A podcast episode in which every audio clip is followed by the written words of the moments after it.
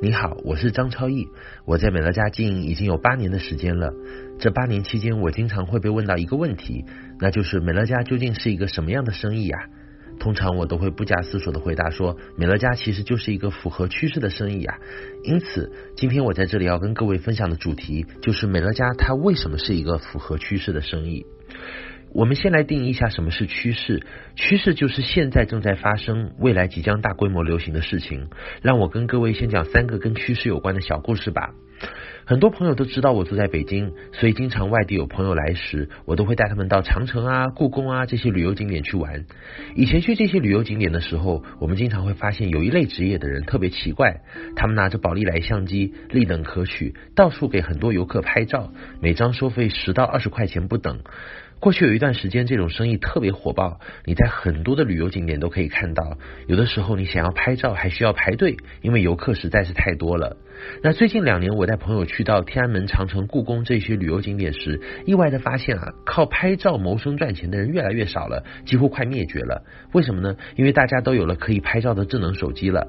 很多人不但可以自己拍照，还可以自己美颜，拍个一两百张不嫌少的，五六百张也不嫌多，爱拍多少就拍多少，而且都还是免费的。所以过去那些靠给游客拍照赚钱的人就渐渐没有生意了。那我在这里说这个故事是想告诉各位这样一件事情，就是如果你今天在做的事，你在做的生意，或者你所处的行业已经不符合趋势了，其实后果是很可怕的，就是无论你再怎么努力，你也改变不了走下坡的事实，最终你的命运其实就是被淘汰的。第二个跟趋势有关的小故事呢，也跟我自己的生活有关系。在北京，我和我妈妈都不会开车，过去我们出门呢都是靠叫出租车出行的。那我妈妈呢，她更是古板，因为她连智能手机都不是很会用。有一次，我就记得我妈突然跑来找我，她非常郁闷地说：“说最近好奇怪啊，大街上打车变得越来越难了。我在路上招了，有的时候半个小时、一个小时，居然一辆车也拦不到，见鬼了！好多空车都我直接从我的面前开过，就是不载客。”我说：“妈呀，难道你不知道现在大家都？”开始用智能手机在叫车了吗？啊，在国内大家会用滴滴，出国的时候呢也会用 Uber 啊，所以在你面前的这些车其实都是被别人抢走的，眼睁睁的从你面前开过去啊，你却浑然不觉。这个事情让我很受启发的地方是什么？就是如果你所做的事情、你的努力、你的行为已经是不符合趋势的，各位很可能今天你吃了大亏，你还不知道，你还自以为是，这真的是非常可怕哈。第三件事情是什么呢？是我在每年春运期间都会碰到的一件事情，就是有时候我路过北京站、北京西站，我经常会看到有一大批农民工在彻夜排队买火车票。他们真的是辛苦忙碌了一年啊，希望自己能够呃在过年之前及时回到家去，呃跟家人去团聚啊。可是非常可怜的是，你会知道，我会知道说，看着他们买票排队。我非常清楚，就算他们在呃寒风瑟瑟当中通宵排队一个晚上，其实很多的农民工是什么票都买不到的。为什么？因为现在的很多的倒票的黄牛党啊，都开始用抢票软件，在这个电脑上、在手机上开始抢票了。他们都是非常专业的哈，票第一时间出来的时候啊，就被这个啊、呃、机器人抢票软件都给抢个精光啊，根本没有这些农民工什么事了。所以你会发现说，他们排队排一个晚上通宵啊，啊、就是可能呃露宿街头，真的就是是白费力气的。我要跟各位讲这三个小故事，是为了告诉各位，你做事情符合趋势的重要性。就是如果你现在正处在逆水行舟的境遇中，你会非常辛苦。而且当你做的事情是不符合趋势的时候，其实无论你再怎么努力啊，都是白费的。在前段时间呢，我还听到一个小笑话，在这里跟各位分享，特别有意思。他讲的是一个黑社会大哥，很久之前因为走私被抓起来了，啊，判了十五年的刑。这个大哥出来以后，他的过去的小弟就来接他。这个小弟也也因为被判过刑，所以啊，现在混得也不是很好。所以这个做大哥的出来以后就安慰他说：“别担心，别担心。哎，其实你不知道，我们当初走私的这一票货当中啊，有一部分是被我偷偷藏起来的，我把它埋在了一个非常保密的地方。我们现在就去把这批货挖出来卖掉，又可以发大财了。于是这个刚出狱的大哥呢，就带这个小弟找到当初埋这票货的这个树下，一挖呢，果然把这个东西都挖出来了。结果这批货是什么呢？是一批传呼机。各位，传呼机，我我想很多的像九零后、九五后、零零后，大概什么是传呼机都没有见过吧，对不对？好，我在这里讲这个小笑话呢，也是想告诉各位趋势的重要性。那么来谈一谈什么在商业模式的部分，什么样的趋势才是真正的趋势？各位，哪些生意啊？今天今天我们当下有很多赚钱机会，有很多的生意可以赚钱。那究竟有哪些机会是真正符合趋势？哪些生意是不符合趋势的？怎么去判断呢？那说真的，因为我这些年打交道的人真的很多，在各个行业啊做不同生意的，所以各个方面其实我们都是有很深的了解。因为我我个人在美乐家经营有八年的时间了，那当我在这里做成以后，其实也小有名气啊。每个月会有人拿各种各样的项目来找我啊，想要我帮忙看一看啊，有的就是想直接拉我跟他一起去合作一些项目。所以其实这些年我们也累积了非常丰富的一些呃判断商业模式和项目的经验。那么各位，其实按照商业模式的发展史，我们大体可以把所有的你目前遇到的呃大部分的这个商业模式啊，分为呃三个时期，就是按照商业模式发展的历史分为三个时期。第一个时期是什么？第一个时期就是工业革命之后，十八、十九世纪，就是那个西方资本主义刚刚开始萌芽发展的时候，对应的中国呢，就是改革开放初期的时候。各位，那个时候是第一阶段，因为那个时候的这个我们讲物质生产条件非常落后啊，按照教科书里面的说法，就是生产力低下啊，人们普遍对于这个物质有极大需求，所以那个时候叫做什么？叫做供远远大于求，就是供供远远小于求，市场的供给远远小于需求好，所以那个时候最赚钱的都是什么？都是生产商，都是制造商，因为物质匮乏，所以呃那个时候只要你能够生产出东西，你就一定能卖得出去。你要是有一千头猪，呢一千头猪一定有人买哈啊，因为社会的物质是很匮乏的。我记得早期的时候，中国的社会处在计划经济时代，那个时候很多物资都是。叫做配给制的，好像我外婆啊，老一辈的那些人都在用粮票啊，有没有在用布票啊？平时鸡鸭鱼肉都很少吃的，好像到过年过节才有红鸡蛋吃。所以在那个时代下呢，因为生产力很低下，社会对于物质的需求是很大的，所以那个时代谁抓住了生产力，谁懂得制造啊，谁就是最大的赢家，谁就能够赚取最大的利润。那个时候利润是在生产制造环节的，所以那个时候呢，呃，刚改革开放初期的时候，包括西方资本主义刚萌芽的时候。你想要成功是很简单的。我们后来听说的一些成功的企业家的故事，其实他们很多时候，你去回头看他们早期的成功，真的非常简单。那个时候只要敢干啊，比如说只要敢下海经商啊，只要有去做的啊，基本都能赚到钱。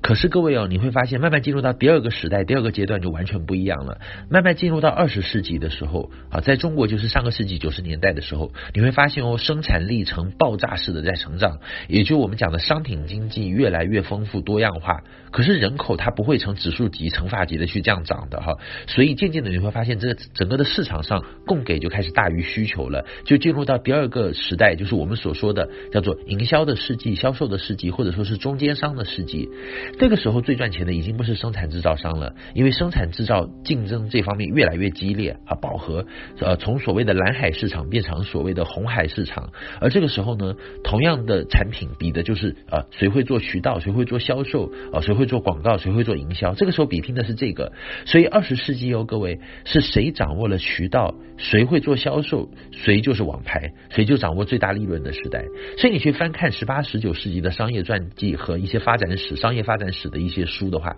你会发现哦，你看到的都是很成功的生产制造类的企业。可是如果你去看二十世纪的这些传记，你会发现说最厉害的企业都是什么？都是做广告的啊，做营销的，做品牌的，做渠道的。因为这个时代是你去商店要买一瓶洗发水，可是店里面摆的二三十款洗发水在那那里让你选的时候啊，就是就是是这样的一个时代啊，所以这个时候比的就是产品的中间商策略所做谁做的好，这就是第二阶段的商业模式了。好，那进入到第三个阶段是什么？就是二十一世纪，各位啊，两千年以后你会发现哦，整个商业模式方面游戏规则又大不一样了。在两千年以后发生了一件人类历史上非常重要的事情是什么？就是移动呃，就是互联网的出现，并且大规模普及，互联网企业纷纷出现，所以第三类的企业就是互联网企业。各位，什么是互联网企业？互联网企业的特点是什么？简单来说，就是以用户为中心的思维。互联网企业它的核心业务并不是经营生产制造啊，它不是做中间商或者是去搭建销售团队，而是直接经营终端用户群。什么叫直接经营终端用户群呢？我举一个简单的例子，各位，你们手上现在是不是都有用苹果或者是安卓系统的手机？你们手上是不是都有下载很多的 APP，就是我们讲的 App 嘛，对不对？请问你们下载这些 APP 以后，打开要做的第一件事情是什么？是不是第一，是不是立即就可以使用这个 APP 的功能了呢？不是啊，对不对？你需要先注册成为它的用户啊，成为它的会员，这是第一步哦。你才能够享受这些 APP 带来的服务哦。如果这些 APP 你下载下来了，你你你不注册也没有用啊。为什么？因为你不注册，这些 APP 是拒绝提供服务给你的哦。你看它很奇怪，它要求你要先注册，你要先注册成为我的用户，我才愿意提供服务给你。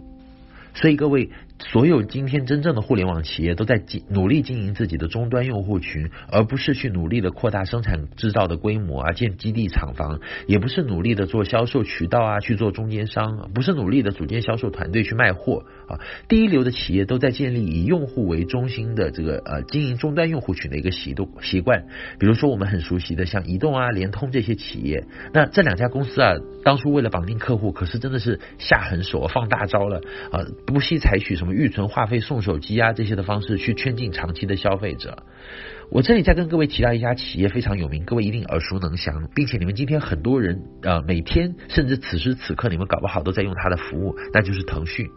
各位在北京的中关村科技园区有很多的中小型的互联网企业呢，呃，他们在互联网圈子里啊有一句话呃流行多年，叫什么？叫中国的互联网企业都在看两家公司做什么，一家叫呃在看腾讯在做什么，另外一家叫做在看其他公司在做什么。因为腾讯实在是太大了，让他们感到很害怕。他们害怕什么呢？他们害怕的是腾讯的后发制人战略。比如说，有些中小型的呃公司，他们辛辛苦苦开发了一款特色的原创的 APP，辛辛苦苦花了两三年啊、经营出五百万的用户来。结果腾讯呢，突然瞧准这一块市场的大蛋糕，于是无声无息的进来做了一个一模一样的类似的 APP。你知道一个晚上下载量会有多少吗？直接突破两千万以上。为什么呢？因为腾讯手握十亿的中国的 QQ 用户资源，以及还有至少十亿的微信用户资源量。所以他傻豆成兵，做什么都可以一夜之间干死所有的竞争对手啊！所以中国的互联网企业呢都很害怕腾讯，为什么呢？因为它实在是太厉害了。所以各位看到这里，你不难理解另外一件事情，就是大概在几年前，呃，Facebook 花了一百九十亿美金去收购一家小的公司叫 WhatsApp。当时很多人都感到很困惑，因为 WhatsApp 的规模并不大，只有大概五十名员工，所以算下来好像一个员工价值就居然高达四亿美金啊！真是令人目瞪口呆、瞠目结舌。可是如果你知道另外一个数字呢，你就一点都不会感到意外，因为 WhatsApp 当时有四点五亿的用户在全球，并且每天都在以一百万的新用户啊这个数量在成长。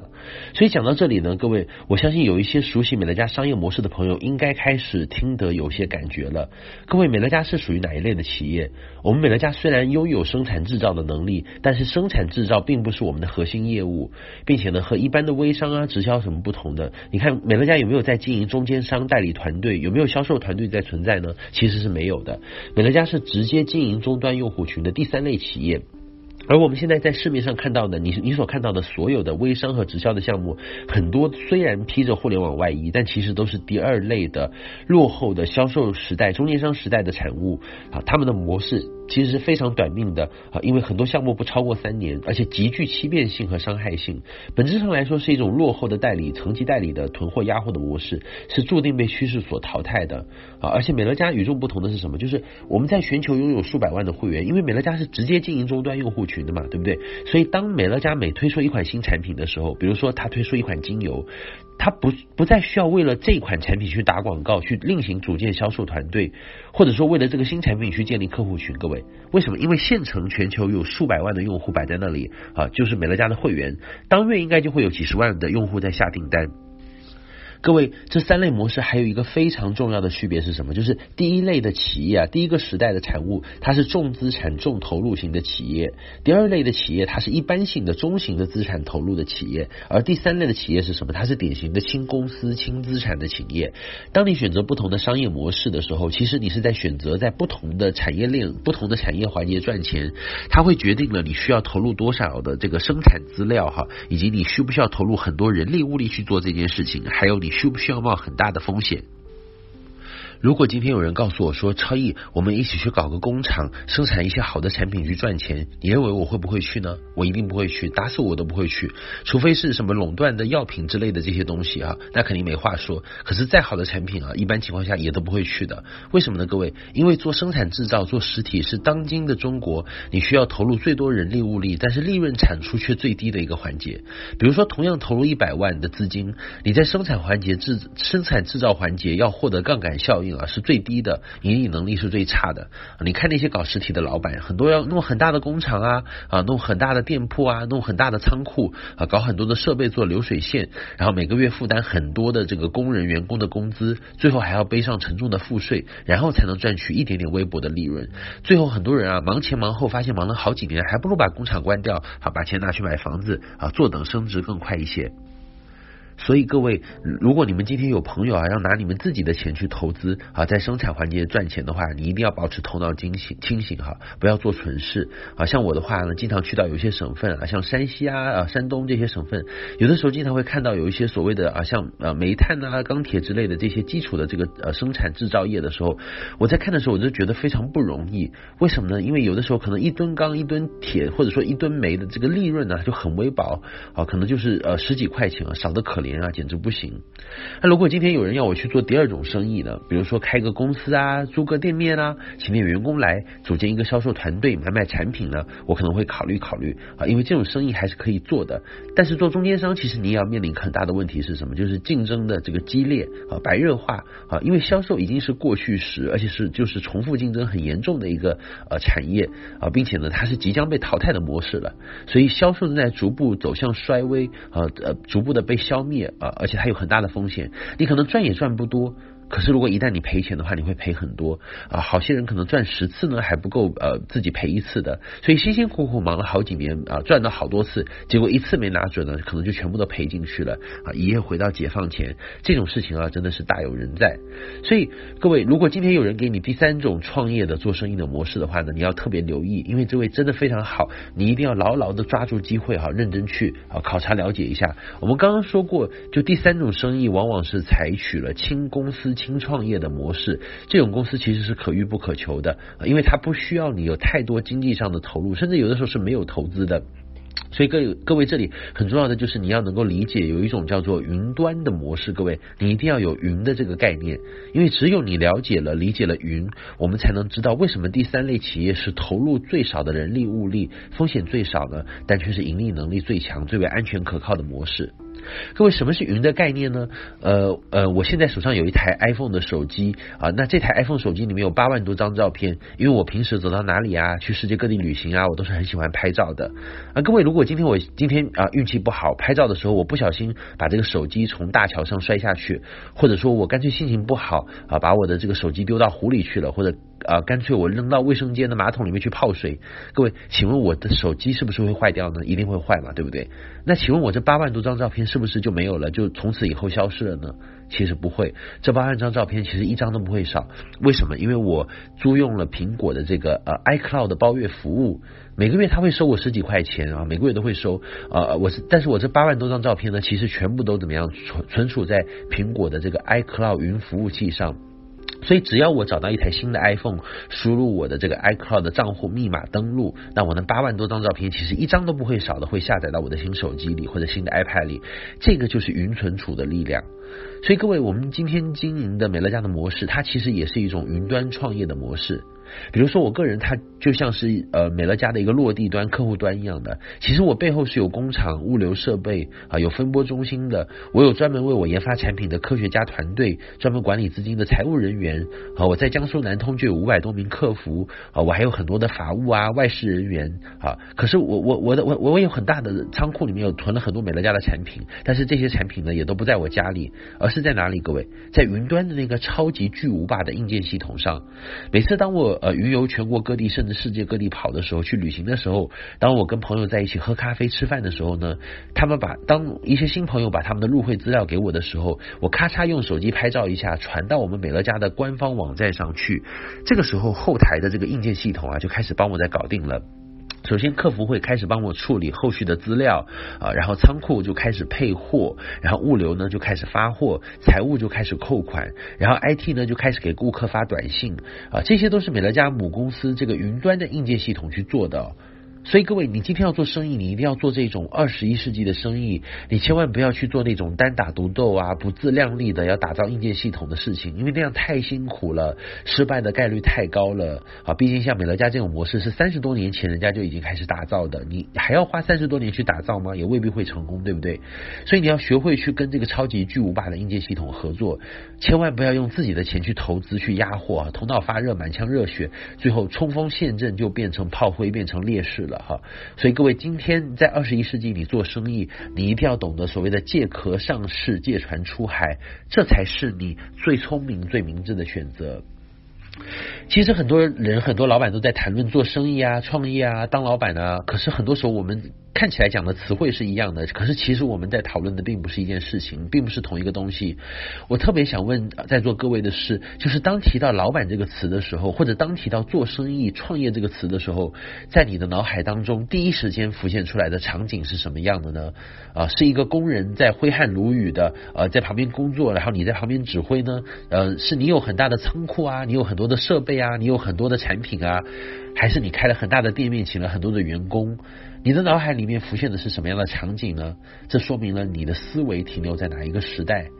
很多人一想到做老板做生意啊，他的脑海当中浮现的场景是十八十九世纪的那种生产商制造商的场场景。有的人一讲到做生意，他的脑海当中浮现的场景是二十世纪的啊销售啊，在开店啊，中间商的这样的一个场景。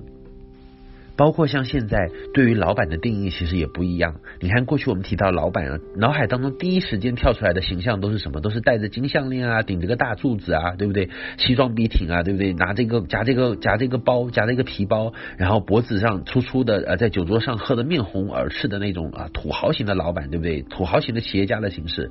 可是各位，如果你今天真的到北京、上海这些一线城市去看一看，很多的八零后、九零后出来创业的这些年轻的 CEO，你会发现他们的生意其实。并不比那些土豪老板做的小，可是他们都是什么？很多年轻的 CEO 都是牛仔裤啊、休闲装啊、T 恤啊，对不对？保持一个健康的生活方式啊，经常运动啊，呃，拥有一个好的身材啊啊，就是他们的形象是很不符合传统老板形象的定位的啊。包括像扎克伯格这样的，他出现的时候永远都是一条牛仔裤，对不对？可是他的生意不要做得太大，对不对？所以各位，我想说的是，如果今天你的观念依留依依然是停留在这个上一个时代的哈，每每你想起。做生意做老板的时候，你的脑海里面浮现的场景依然是上个世纪，甚至是上上个世纪的场景，那你真的要非常小心了，因为很可能不久之后你就会面临被时代淘汰和挑战的命运，因为你的思维是落后的。所以这个时候，我建议你多多的去了解一下二十一世纪的生意哈，超前的商业模式是什么样的？因为正因为正如我们在开头所说的，就是如果你今天所做的事情、你的行为、你所追随的产业、你在做的生意、你在做的事情是不符合趋势的，各位，其实你最终呃面临的下场是很惨淡的。无论你再怎么努力，都是白费的。所以各位，你一定要很清楚，二十一世纪最符合趋势的生意是什么样子的，最符合企业家的这样形象，最符合自由企业。家的这样的一个概念是什么样子的，以及什么是美乐家？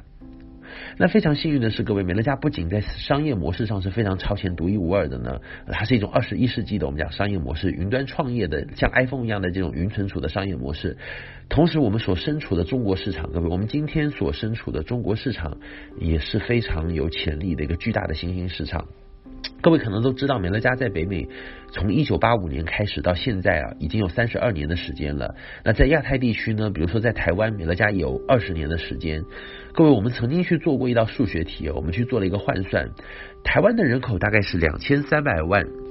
在最高峰值的时候呢，台湾美乐家一年的营业额大概是六十五亿的新台币，折合人民币大概十二三亿左右。各位，中国大陆的人口呢，我们就按简单的十三亿来算好了，那大概是台湾的五十六点五倍。所以，如果就算我们现在的市场只做到台湾的水平的话，我们大概潜在的市场营业额有高达六百到七百亿人民币之间。